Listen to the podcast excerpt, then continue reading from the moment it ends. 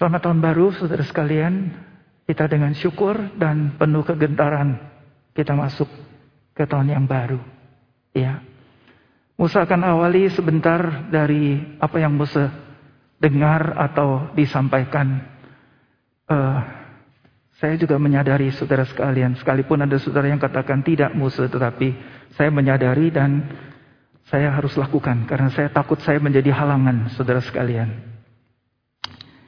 Tanggal dua puluh empat dua puluh lima saya khotbah dengan sedemikian rupa sehingga ada saudara-saudara yang merasa terganggu sekali. Yang satu saya pakai bahasa Mandarin, yang kedua saya terlalu panjang dan terlalu cepat. Kemudian ada saudara-saudara yang menjadi kesal sekali, bahkan marah mungkin saudara sekalian ya, saya tidak tahu. Karena itu waktu dengar firman Tuhan seperti ini, tidak mengerti bahasa dan kemudian terlalu panjang dan terlalu cepat, sehingga itu menimbulkan kekesalan.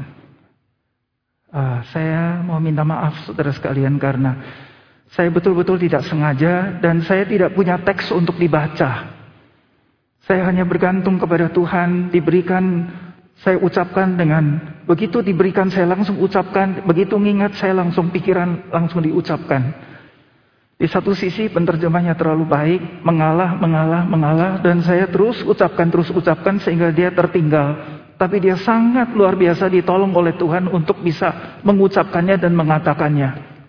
Tapi tetap itu pun terganggu, saudara sekalian, saya tahu. Saya setiap kali kalau udah pengalaman seperti itu saya menyesal, saya marah. Padahal saya juga tidak suka dengar saya khotbah sendiri, saudara sekalian. Berapa kali saya minta rekamannya, tapi saya juga gak dengar karena saya gak suka. Saya gak suka. Jadi saya tahu perasaan saudara sekalian di awal tahun ini. Saya hari itu juga katakan, kapan saya mau berubah, kapan saya mau bertobat. Tanggal dua puluh enam minggu yang lalu saya katakan, saya bilang sekarang juga. Dengan anugerah Tuhan, maka pagi ini saya akan coba perlahan-lahan, sekalipun satu bahasa, tapi tetap ada kemungkinan atau kecenderungan seperti itu. Saya orangnya gopoh, saya orangnya panik, saya orangnya bisa cepat saudara sekalian, begitu kepikir langsung saya ucapkan, apalagi firman yang saya sudah gumuli berhari-hari. Uh, saya tidak pandai menulis, jadi saya nggak punya tulisan saudara sekalian. Saya hanya sampaikan atau ucapkan pikiran-pikiran yang Tuhan sudah taruh di dalam hati saya. Bisa lupa, bisa cepat teringat, bisa ada yang baru waktu pemberitaan disampaikan. Jadi kalau saudara ada yang merasa gak ganjelan, halangan. Karena ada yang bilang sama saya, Musa saya gak suka dengar Musa khotbah. Saya gak mau firman Tuhan menjadi terhalang. Ya, sekalipun ada teman-teman bilang, enggak Musa gak usah. Tapi saya kira mungkin ada sebagian saudara-saudara yang seperti itu. Jadi dengan rendah hati saya minta saudara doakan saya. Sehingga pikiran-pikiran atau firman kebenaran yang Tuhan sudah taruh di dalam hati saya bisa dengan teratur dan baik diucapkan sehingga saudara bisa mengerti. Khotbah tanggal dua puluh empat dua puluh lima yang lalu, lalu adalah Allah menyatakan diri, saudara sekalian. Allah menyatakan diri, tanggal dua puluh empat kita membicarakan reflection. Tanggal dua puluh lima kita mengadakan celebration. Celebration berarti expose, celebration berarti membukakan, berarti merayakan, berarti mendetailkan. Siapa itu, saudara sekalian? Melalui Yohanes pasal satu ayat satu sampai empat belas sampai delapan belas dan Ibrani pasal satu ayat satu sampai tiga kita dapatkan Allah menyatakan diri dengan yang pertama saudara sekalian, Allah menjadi manusia Yesus, anak Allah, anak tunggal Allah, anak yang di dalam pangkuan Allah. Kita sudah bicara panjang lebar mengenai hal ini. Yesus adalah cahaya kemuliaan Allah. Yesus adalah gambar konkret wujud Bapa yang tidak kelihatan, tapi sedemikian rupa karena dia sayang kepada manusia, maka dia inkarnasi. Allah inkarnasi menjadi manusia Yesus. Sehingga Yesus mewujudkan gambar yang seratus persen sama persis. Siapa itu Bapak? Maka waktu ditanyakan Filipus, "Ya Yesus, tunjukkan Bapa kepada kami, maka kami puas." Maka Yesus menjawab di pasal empat belas setelah ayat enam, saudara sekalian. Kita sudah lama bersama, kamu sudah lama, aku sudah lama bersama dengan kalian. Apakah kamu tidak tahu bahwa aku di dalam Bapa, Bapa di dalam aku? Engkau melihat aku berarti sudah melihat Bapa. Inilah inkarnasi, saudara sekalian. Pasal satu. Ayat empat belas, ayat dua belas, ayat tiga belas. Yohanes. Yang kedua, saudara sekalian, dari Ibrani pasal satu, ayat yang kedua, di situ mengatakan bahwa Yesus Kristus dengan firman-Nya yang berkuasa telah menopang seluruh alam semesta. Itu menunjukkan kuasa dan kerajaan, saudara sekalian. Jadi kerajaan Bapa adalah kerajaan Yesus Kristus. Dan Yesus Kristus adalah Raja di atas segala raja. Saya ingin saudara refresh kembali dengan sikap yang hormat dan menyayangi. Ini Yesus yang kita percayai, yang sekarang ada di dalam hati kita, saudara sekalian. Menjadi resolusi di tahun yang baru, tahun dua ribu dua puluh dua, setiap hari apa yang harus kita kerjakan. Jadi Yesus Kristus adalah Raja di atas segala raja yang sudah lahir ke dalam hidup kita.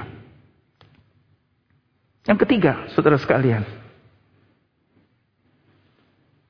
ayat yang kedua, ayat yang ketiga, dikatakan bahwa Bapa pernah melalui Yesus menciptakan alam semesta dengan segala isinya. Pasal satu, ayat yang ketiga, dari Yohanes bilang, segala sesuatu alam semesta diciptakan oleh Dia, oleh firman yang kita ketahui terakhir itu adalah Yesus, dan tidak ada yang diciptakan yang tidak melalui Yesus. Jadi Dia adalah pencipta, saudara sekalian. Dia pencipta yang karena Dia sayang hormat kepada kamu dan saya manusia, maka Dia masuk ke dalam ciptaannya dan menjadi seperti ciptaannya, saudara sekalian, melewati proses yang normal sama seperti manusia. Dia ikuti semuanya karena Dia inkarnasi, karena Dia mau hidup di tengah-tengah manusia. Maka Dia sang pencipta menjadi ciptaan yang kita tidak bisa bayangkan, saudara sekalian. Bagaimana kalau kita buat sebuah bangku, kemudian kita yang membuat bangku, masuk ke dalam bangkunya? Nggak bisa, saudara sekalian.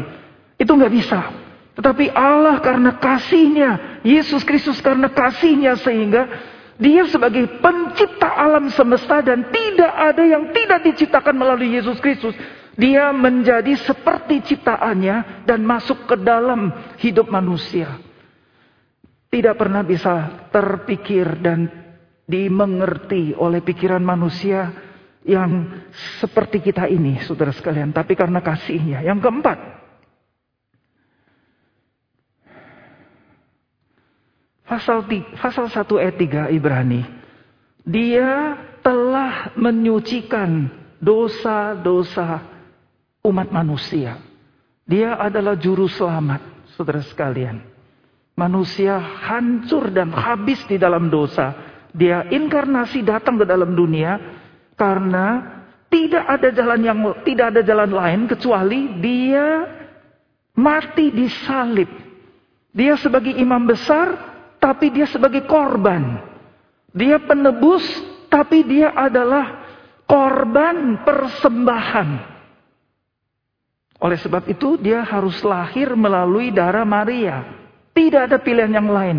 Bukan dengan cara manusia, bukan nafsu manusia, bukan pikiran manusia, tetapi adalah urapan dari Allah Bapa dan urapan dari Roh Kudus yang menaungi Maria dan Yesus lahir. Untuk apa saudara sekalian? Karena dia tidak berdosa, maka dia bisa menyucikan dosa-dosa umat manusia. Sehingga sejak Yesus lahir, maka setiap umat manusia yang lahir di atas muka bumi ini sangat punya kemungkinan diselamatkan, ditebus, dan kembali kepada kondisi semula seperti Adam dan Hawa sebelum berdosa. Yang kelima, saudara sekalian. Siapakah Yesus Kristus? Yesus Kristus adalah imam besar, juru syafaat, pengantara. Antara Allah dengan manusia, antara Yesus dengan manusia, antara manusia dengan manusia, antara manusia dengan dirinya sendiri, saudara sekalian. Jadi ini adalah Yesus Kristus yang kita belajar dari satu Yohanes pasal satu ayat satu sampai empat belas sampai delapan belas dan Ibrani pasal satu ayat satu sampai ayat tiga. Dan kita sudah mengekspos Yesus yang lahir di Betlehem di kandang hewan di atas palungan, saudara sekalian. Kita lanjut hari ini masuk ke tahun yang baru. Yesus yang kita percayai dan imani. Mari kita kenal lebih dekat, kemudian nanti kita memutuskan resolusinya apa untuk tahun dua ribu dua puluh dua. Kita akan baca Yohanes pasal satu lanjut ayat dua puluh sembilan sampai tiga puluh sembilan. Yohanes pasal satu ayat dua puluh sembilan sampai ayat yang ke tiga puluh sembilan. Sebenarnya seluruh pasal saudara sekalian, tapi kita pilih pasal satu, dua puluh sembilan sampai tiga puluh sembilan. Sama-sama ikut Musa sama-sama. Pada keesokan harinya Yohanes melihat Yesus datang kepadanya dan ia berkata, "Lihatlah anak domba Allah yang menghapus dosa dunia. Dialah yang kumaksud ketika ku katakan, kemudian daripadaku akan datang seorang yang telah mendahului aku. Sebab dia telah ada sebelum aku. Dan aku sendiri pun mula-mula tidak mengenal dia. Tetapi untuk itulah aku datang dan membaptis dengan air. Supaya dia dinyatakan kepada Israel." Dan Yohanes memberi kesaksian, katanya, "Aku telah melihat Roh Kudus turun dari langit seperti merpati, dan Roh Kudus ini tinggal di atas Yesus. Dan aku pun tidak mengenalnya. Tetapi dia, Allah Bapa, yang mengutus aku," Yohanes Pembaptis, "untuk membaptis dengan air, telah berfirman kepadaku, jikalau engkau melihat Roh Kudus itu turun di atas seseorang dan tinggal di atasnya, dialah itu yang akan membaptis dengan Roh Kudus." tiga puluh empat. "Dan aku telah melihatnya dan memberi kesaksian, dia adalah anak Allah." Lanjut.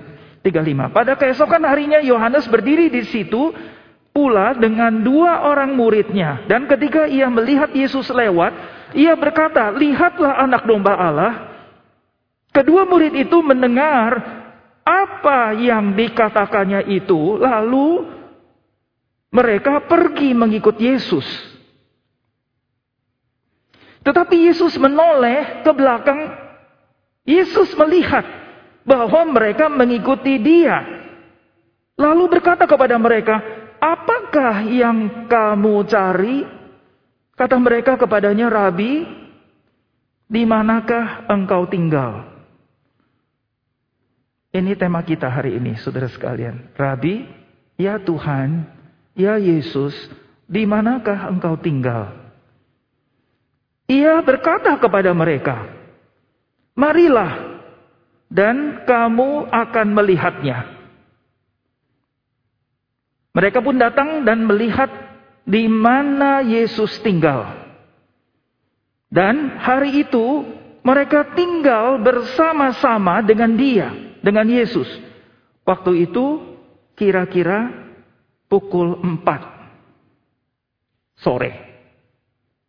Sampai segini pembacaannya, saudara lanjutkan di rumah, ya. Di belakang ada catatan yang seru bagaimana Filipus, bagaimana Natanael berdialog atau bercakap-cakap dengan Tuhan Yesus. Tapi kita batasi sampai di sini saja karena nanti akan melebar. Tema kita adalah, ya Tuhan, ya Yesus, di mana engkau tinggal? Di mana engkau tinggal? Jadi saudara sekalian, lanjut tadi satu, dua, tiga, empat, lima. Sekarang yang keenam di sini, saudara sekalian, siapakah Yesus? Yesus adalah Anak Domba Allah. Sekali lagi menegaskan tujuan kedatangan Yesus lahir ke dalam dunia itu untuk apa, saudara sekalian? Dia adalah Anak Domba Allah. Dia memilih untuk memilih kamu dan saya, saudara sekalian. Dia memutuskan memilih kamu dan saya. Karena dia memilih, memutuskan untuk memilih kamu dan saya, maka berarti dia milih mati, saudara sekalian. Dia sebagai Anak Domba Allah yang suci, yang tidak berdosa, karena dia memilih untuk memilih Anda dan memilih saya dan memilih orang-orang yang percaya, bahkan seluruh dunia, saudara sekalian, maka dia memilih untuk mati. Kenapa? Karena tidak ada jalan lain kecuali dia mati di salib, maka dia baru bisa menggenapi kehendak Bapa. Dan Bapa ingin seisi dunia tidak satu orang pun yang diselamatkan. Maka Yohanes waktu dia diberitahukan oleh Bapa, maka dia katakan, inilah Anak Domba Allah yang memikul, yang menanggung dosa seluruh umat manusia. Dari seluruh abad, dari mana saja, asal dia manusia, maka dosanya ditanggungkan, dipikul oleh Yesus Kristus, Anak Domba Allah ini. Inilah Yesus yang kita imani, saudara sekalian. Anak Domba Allah. Yang keenam. Yang ketujuh, saudara sekalian. Yohanes bilang, dia bersaksi. Dulu dia gak kenal. Sekalipun, saudara sekalian, dia tahu Yesus dalam hubungan keluarga.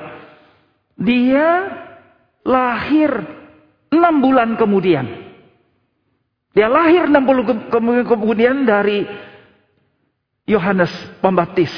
Dalam hubungan keluarga dengan papa mamanya, Elisabet dan Zakharia, saudara sekalian. Tetapi sebenarnya dia tidak tahu persis bagaimana, siapa Yesus ini, saudara sekalian. Sampai tadi dibacakan ayatnya, saudara sekalian, bahwa dia, Bapa yang mengutus aku membaptis dengan air, memberitahukan, kalau kamu melihat, dan dia katakan, aku melihat Roh Kudus seperti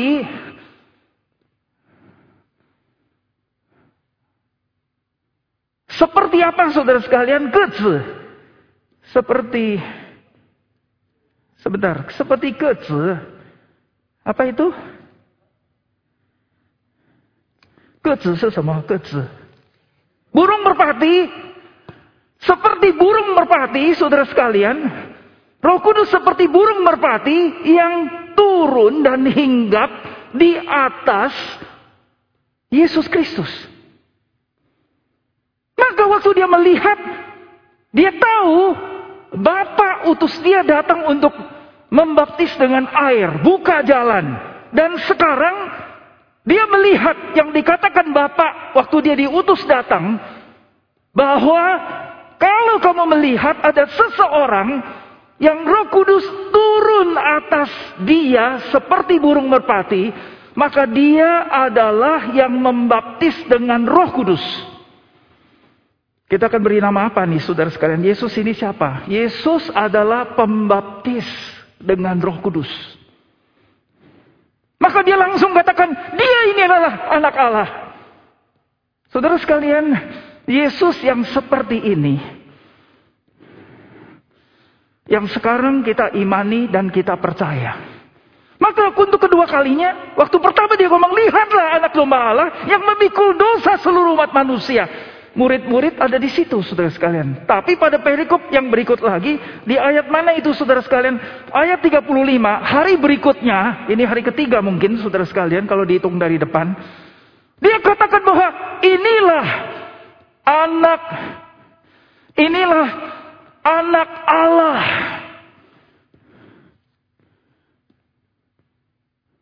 Karena sesang tidak kau yang, inilah domba Allah, saudara sekalian. Inilah domba Allah.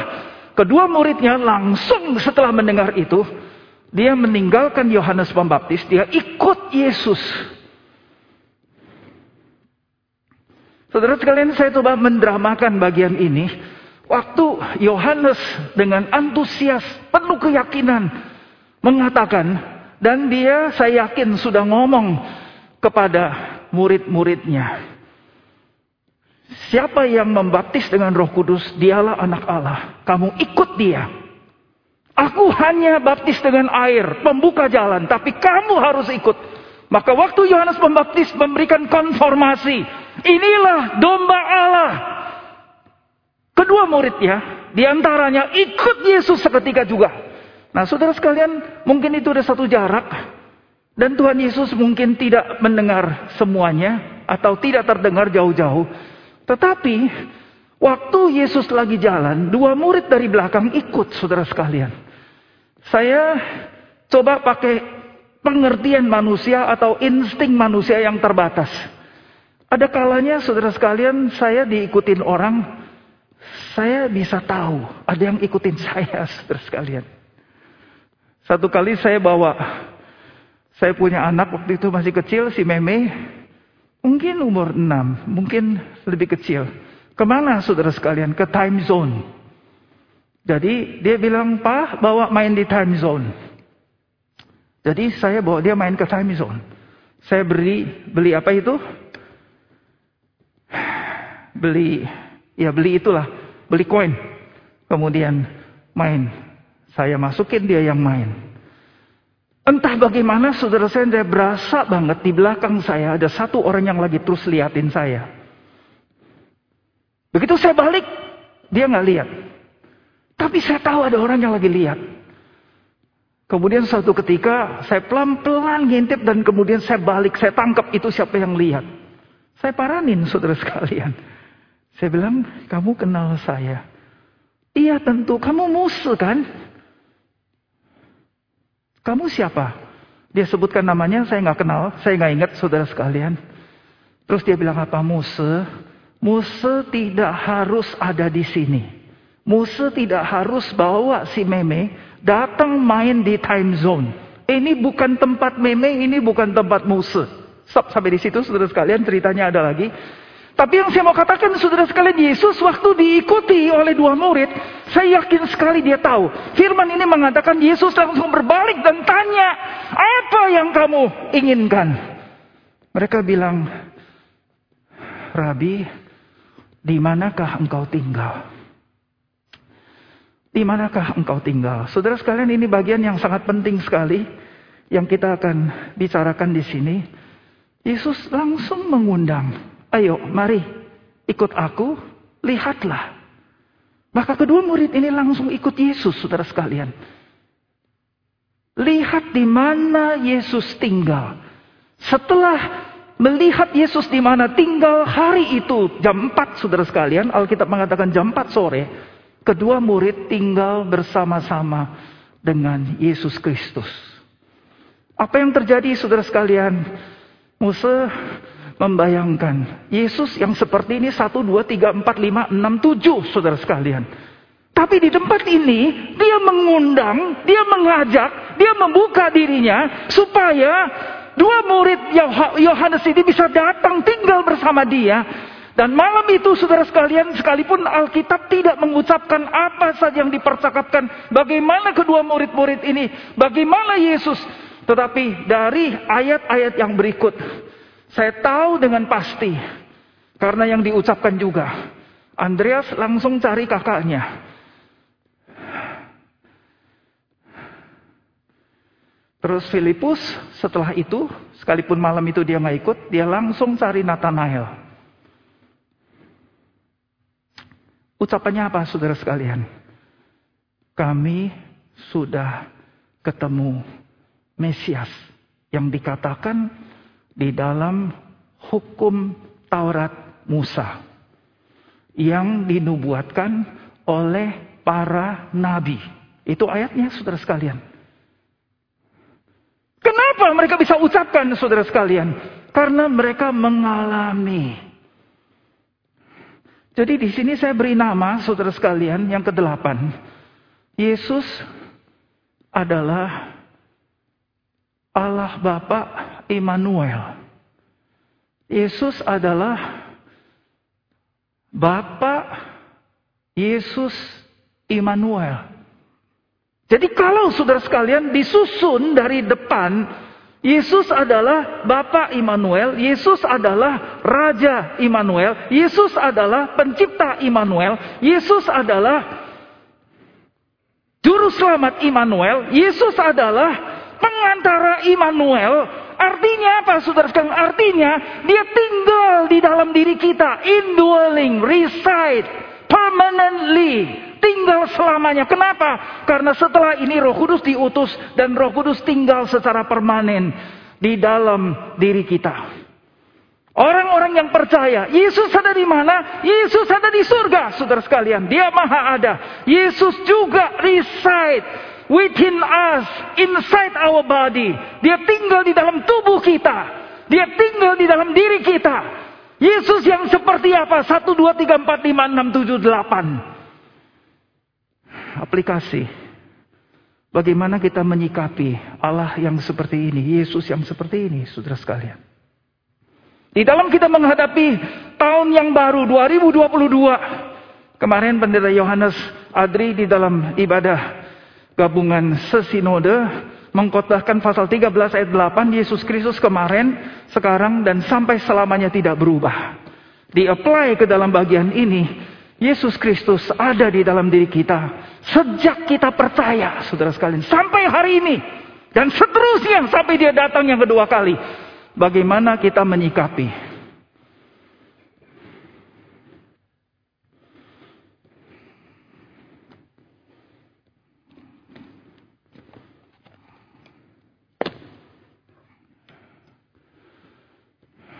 Yang pertama saudara sekalian, sikap kita ini penting sekali. Kita tahu Yesus yang seperti ini, dia ada di dalam diri kita karena kita percaya. Maka kita harus dengan sikap yang hormat. Bahasa Mandarinnya bilang fear. Jing wei ta. Fear of God. Fear of Jesus. Fear dalam arti kata yang positif. Yang agresif. Yang dinamis. Fear. Fears itu katanya apa saudara sekalian? Fears itu kata di dalam bahasa yang kita ngerti itu worship. Worship. Worship dari dua kata. Worth artinya nilai, patut saudara sekalian. Maka Yesus yang seperti ini saudara sekalian patut mendapatkan hormat, respek, puji, dan sembah, saudara sekalian. Worship artinya apa, saudara sekalian? Seorang laki-laki yang menundukkan sampai bertekuk lutut sampai habis, saudara sekalian, menyembah karena dia patut dipuji dan disembah.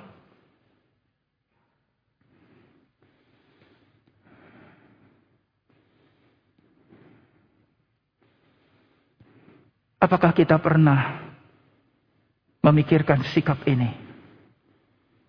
Dari kita punya kehidupan yang lalu, tahun dua ribu dua puluh satu.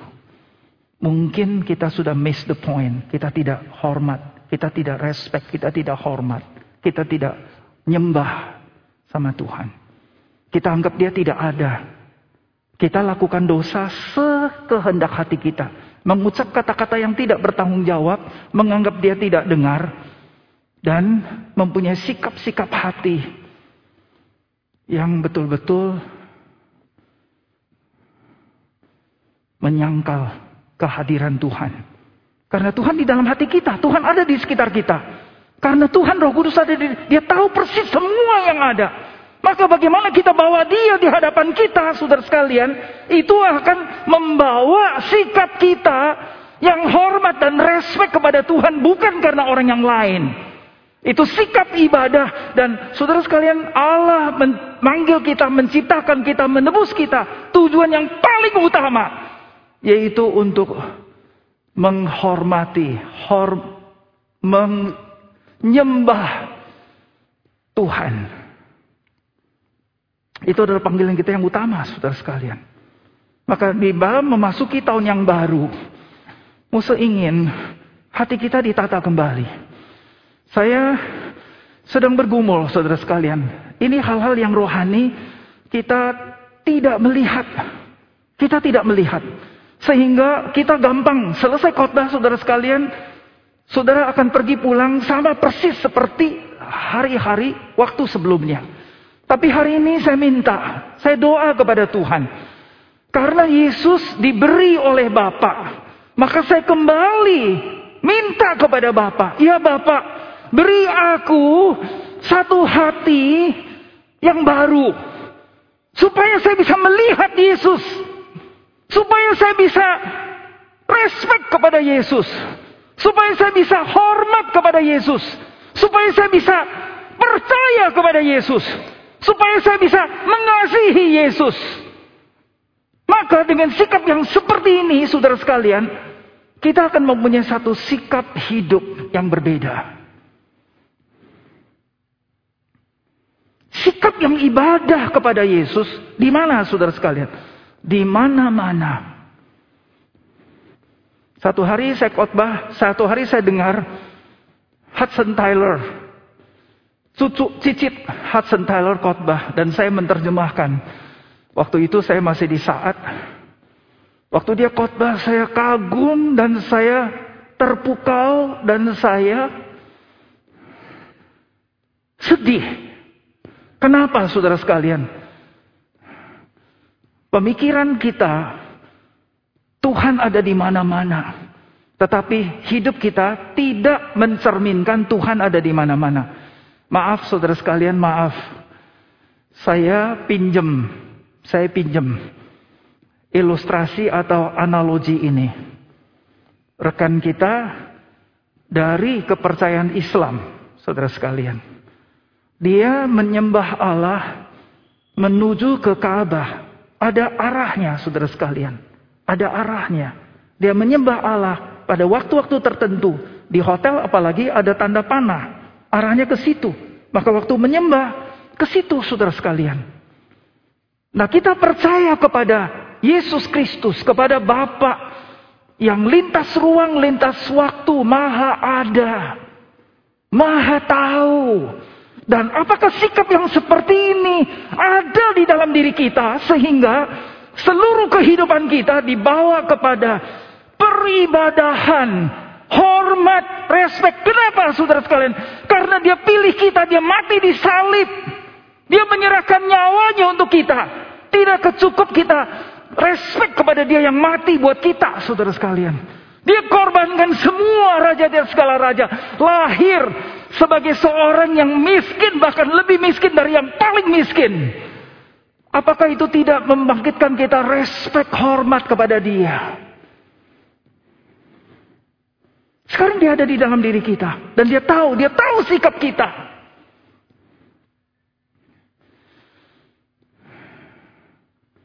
Maka dia khotbahkan begini, saudara sekalian, Hudson Taylor. Waktu kamu di perpus, baca buku, bikin paper, dengan sikap yang beribadah. Waktu kamu di ruang ibadah, waktu kamu di kantor, waktu kamu bicara di pasar dengan orang, waktu kamu bicara dengan kamu punya partner, bisnis. Waktu kamu bicara, waktu kamu bicara. Bahkan sampai waktu kamu masuk di kamar sendiri. Waktu kamu masuk di kamar mandi, di toilet sendiri. Saudara sekalian, sikap itu tetap dibawa. Sehingga tidak ada tempat yang tidak ada Tuhan. Tidak ada tempat yang bukan holy ground. Di mana-mana, di mana kita berdiri, di situ holy ground. Karena Tuhan ada. Maka dengan sikap yang hormat dan respek kita kepada Tuhan, saudara sekalian.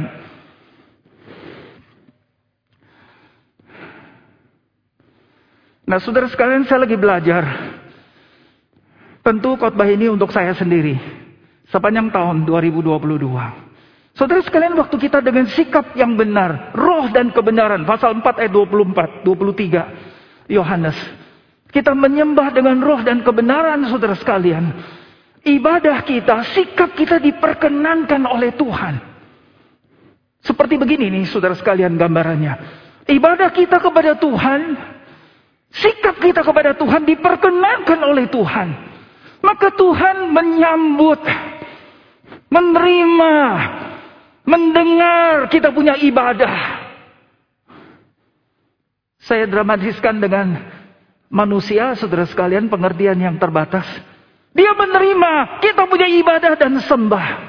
Saudara sekalian, waktu kita ibadah berkenan dengan hati yang murni dan tulus kepada Tuhan dengan tidak punya motivasi apapun.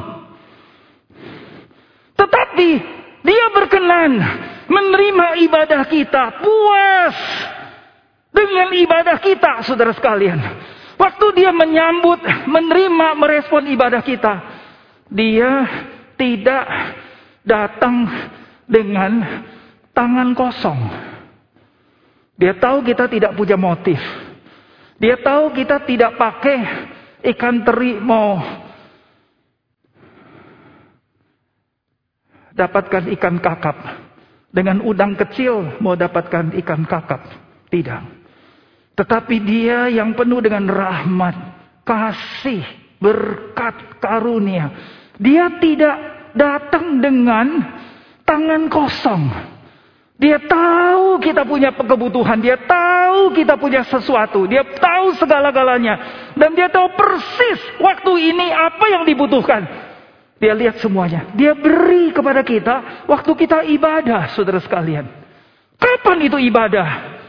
All the time. Termasuk tengah malam waktu kamu udah bangun ke toilet. Kamu ibadah. Dengan jalan pelan-pelan, hati-hati jangan sampai jatuh. Kamu tahu hadirat Tuhan ada di situ. Dan kamu tahu dia melihat. Dan dia tahu sikap hati kita, saudara sekalian. Kita respek, hormat.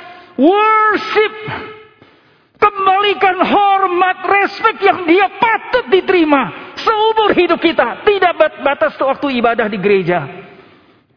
Maka saudara sekalian, sepanjang hari kita akan jalan bersama dengan dia. Karena kita bawa dia, kita menyertai dia.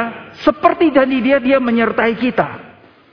Bagaimana kita mengalami dia menyertai kita, kita menyertai dia. Dengan rendah hati kita minta kepada Bapa, ya Bapa, bukakan, beri saya hati yang baru supaya saya melihat Yesus ada di dalam hatiku. Yesus ada di sini, hadiratnya ada di sini. Aku mengalami kehadirannya. Dengan sikap yang seperti ini, kita sungguh-sungguh berbakti, beribadah, menyembah, hormat, respek. Inilah hidup kita tahun dua ribu dua puluh dua. Resolusi. Saya kepengen usulkan saudara sekalian, tidak satupun mulai dari saya. Kamu harus berani disiplin punya waktu di pagi hari untuk beribadah kepada Tuhan di dalam waktu yang ditetapkan. Saya tiap kali tanya kamu tidur jam berapa? Musa, saya di atas jam dua belas. Terus kamu bangun jam berapa? Saya bangunnya jam enam, Musa. Kamu bangun jam berapa? Saya bilang, saya gak setuju. Kamu ini merusak kesehatan. Dokter bilang delapan jam. Jadi empat puluh tiga menit, saudara sekalian. Izinkan saya habisin. Ini bagian penting. Jadi satu hari kamu harus tidur delapan jam. Tadi saya cenderung bilang jangan tidur jam dua belas. Dokter bilang ditoknya jam sepuluh. Jadi kamu kalau boleh tidur sebelum jam sepuluh, sehingga mulai jam sepuluh ditok organ itu bisa terjadi. Sampai jam tiga, jam empat ditoknya selesai, kamu jam lima bangun. Saudara sekalian, kamu punya jam satu jam untuk baca firman, untuk doa, untuk ibadah. Kamu latihan di pagi hari, waktu kamu sudah ibadah, bawa sikap ibadah ini masuk ke hari yang baru. Kemana saja, apa saja, siapa saja. Menghadapi apa saja. Karena kamu pagi jam lima, jam empat, jam tiga, jam dua. Kamu sudah datang, sudah beribadah, sudah latihan. Sudah mengalami hadirat Tuhan. Sudah baca firman. Sudah berdoa, sudah dengar Tuhan. Sudah dapatkan firman. Kamu masuk ke hari yang baru dengan sikap yang seperti ini. Maka sepanjang harimu akan penuh dengan pertolongan Tuhan, hadirat Tuhan, karena kamu terus-menerus ibadah tidak berhenti-henti. Berapa hari yang lalu saya pergi tengok satu bapak usia delapan puluh sembilan, sembilan puluh. Dia tangannya memar-memar, apa itu namanya? Orang tua, saudara sekalian. Jadi darah-darah yang ada. Dia duduk di situ. Saya tanya, gimana hubungan kamu sama Tuhan Yesus? Terus istrinya di pinggir yang umurnya delapan puluh delapan, anaknya yang di sekitar bilang, Musa, papa itu kolokan banget sama Tuhan Yesus. Apa aja dia pasti ngomong sama Tuhan Yesus. Apa aja dia doa sama Tuhan Yesus. Saya tanya, betul gak? Dia bilang, iya, saya makin tua, makin bergantung sekali sama Tuhan Yesus. Saudara sekalian, tidak, jangan tunggu sampai tua, tapi sekarang juga. Tuhan bersuka, berkenan. Ini Yesus di waktu Natal, kita sudah belajar sampai hari ini delapan poin, saudara sekalian. Sikap kita hormat, respek kepada Yesus. Sekarang masuk tahun yang baru, awali dengan respek. Respek, hormat kepada Tuhan artinya apa, saudara sekalian? Yang Tuhan tidak suka, kamu harus berani putuskan. Jangan dipegang-pegang lagi. Sekalipun itu angka dunianya gede, saudara sekalian. Tapi itu melukai hati Tuhan. Tidak memuliakan nama Tuhan. Membuat Roh Kudus berduka. Kamu harus berani lepas. Untuk apa? Untuk hormat, respek. Worship Him by your life. By your heart, by your body. Lepaskan semua. Alamin dia hadir. Saudara sekalian, ini Yohanes yang muda, yang nulis kitab Yohanes dengan Andreas. Dia ngalamin Tuhan. Sore itu jam empat mulai sampai malam. Saudara sekalian, dia begitu bertemu. Dia begitu keluar setelah dengan Tuhan Yesus, langsung bilang, kami sudah ketemu Mesias. Artinya apa? Dia ngalamin, saudara sekalian. Dia mengalami Mesias. Yohanes langsung cari kokohnya Yakobus. Andreas langsung cari kokohnya Petrus. Ini orang-orang yang dipakai setelah ibadah dengan Yesus Kristus. Mari kita taat, saudara sekalian. Waktu kita sikapi dengan taat, dia akan suka beritahu kita semua rahasia. Waktu kita ibadah, saudara sekalian, dia tidak segan-segan, tidak sungkan-sungkan, bukakan dirinya. Sehingga tidak ada satu rahasia pun yang ditutup-tutupin. Sehingga kamu dan saya adalah orang-orang yang kelak nanti persis tahu apa yang Tuhan kehendaki. Karena kamu sikapnya mau taat dan kamu mau jalankan. Dia tidak sayang-sayang memberitahukan rahasia di dalam perut bumi.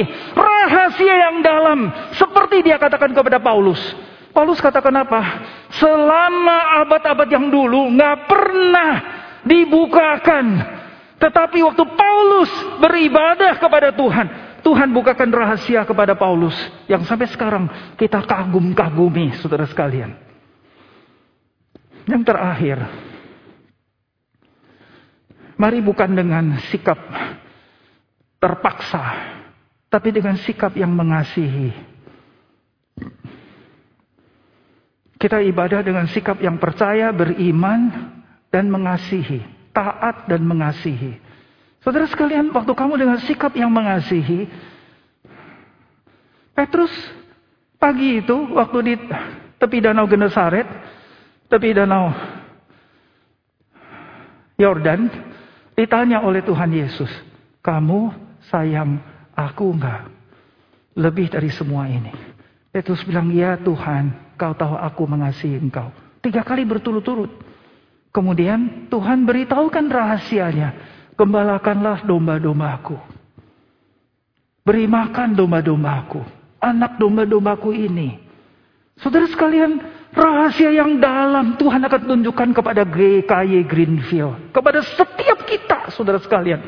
Waktu kita betul-betul menyembah Tuhan. Seluruh hidup kita. Maka kita akan dibukakan apa yang Yesus lakukan dan yang Dia mau kita lakukan. Itu janji dan perintah. Pasal empat belas ayat dua belas. Dengan sesungguhnya aku berkata kepadamu, barang siapa yang percaya kepadaku, ia akan mengerjakan pekerjaan yang aku lakukan. Bahkan pekerjaan yang lebih besar ini. Tetapi harus dibukakan oleh Tuhan. Kapan itu dibukakan? Waktu kita menyembah. Berbakti kepada Tuhan. Saudara sekalian, saya ingat satu cerita. Pasal tiga belas kalau nggak salah.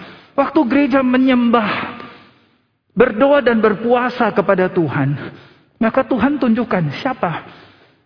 Paulus dan Barnabas harus berangkat pergi mission trip. Kemarin saya bicara dengan seorang teman. Saya lupa nih tiba-tiba. Dia bilang, Musa, saya punya cita-cita terpanggil jadi missionary. Short-term mission. Jangka pendek. Saudara sekalian, Paulus dan Barnabas, seluruh gereja, waktu doa, berpuasa, menyembah Tuhan. Tuhan bicara. Sisihkan Paulus dan Barnabas. Utus mereka pergi. Langsung didoakan, tumpang tangan, utus mereka pergi. Besoknya udah on the way, saudara sekalian. Itu terjadi mission trip pertama, mission trip kedua, mission trip ketiga. Sampai gereja-gereja Tuhan dibangun, sampai Injil disebarluaskan, sampai Asia diselamatkan, sampai Eropa diselamatkan. Sampai seluruh dunia diselamatkan. Dari situ asalnya. Hari ini, gereja Greenfield yang dipilih oleh Tuhan. Setiap kita dipilih oleh Tuhan. Untuk apa, saudara sekalian? Untuk beribadah. Untuk menyembah. Untuk worship. Karena dengan worship, kamu akan mengerti hati Tuhan. Dan Tuhan akan bukakan. Tahun dua ribu dua puluh dua, apa yang harus kita kerjakan?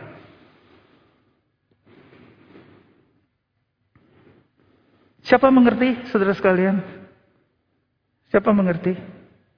Gak ada yang mengerti. Musuh udah ngomong panjang lebar begini, siapa mengerti? Hari ini musuh ngomongin firman khotbah, kamu mengerti gak? Kamu ngerti gak? Siapa mengerti? Musuh gak puas. Musuh gak mau kalau ada satu orang pun yang ketinggalan. Kamu harus termasuk ada yang di dalam. Gak jadi, ayo. Siapa mengerti? Sekali lagi. Nggak dipaksa ya, musuh nggak paksa, musuh nggak paksa. Kita belum latihan nih, apa ada acungkan tangan. Musuh tiap kali khotbah cenderung untuk panggil diri musuh sendiri. Musuh tanya, kamu ngerti nggak apa yang lagi kamu ngomongin?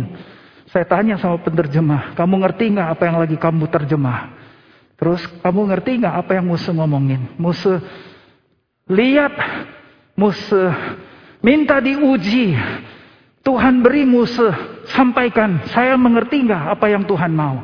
Nah saudara sekalian, kalau kamu mengerti, mulai detik ini juga sekarang, kamu setting kamu punya hati untuk ibadah.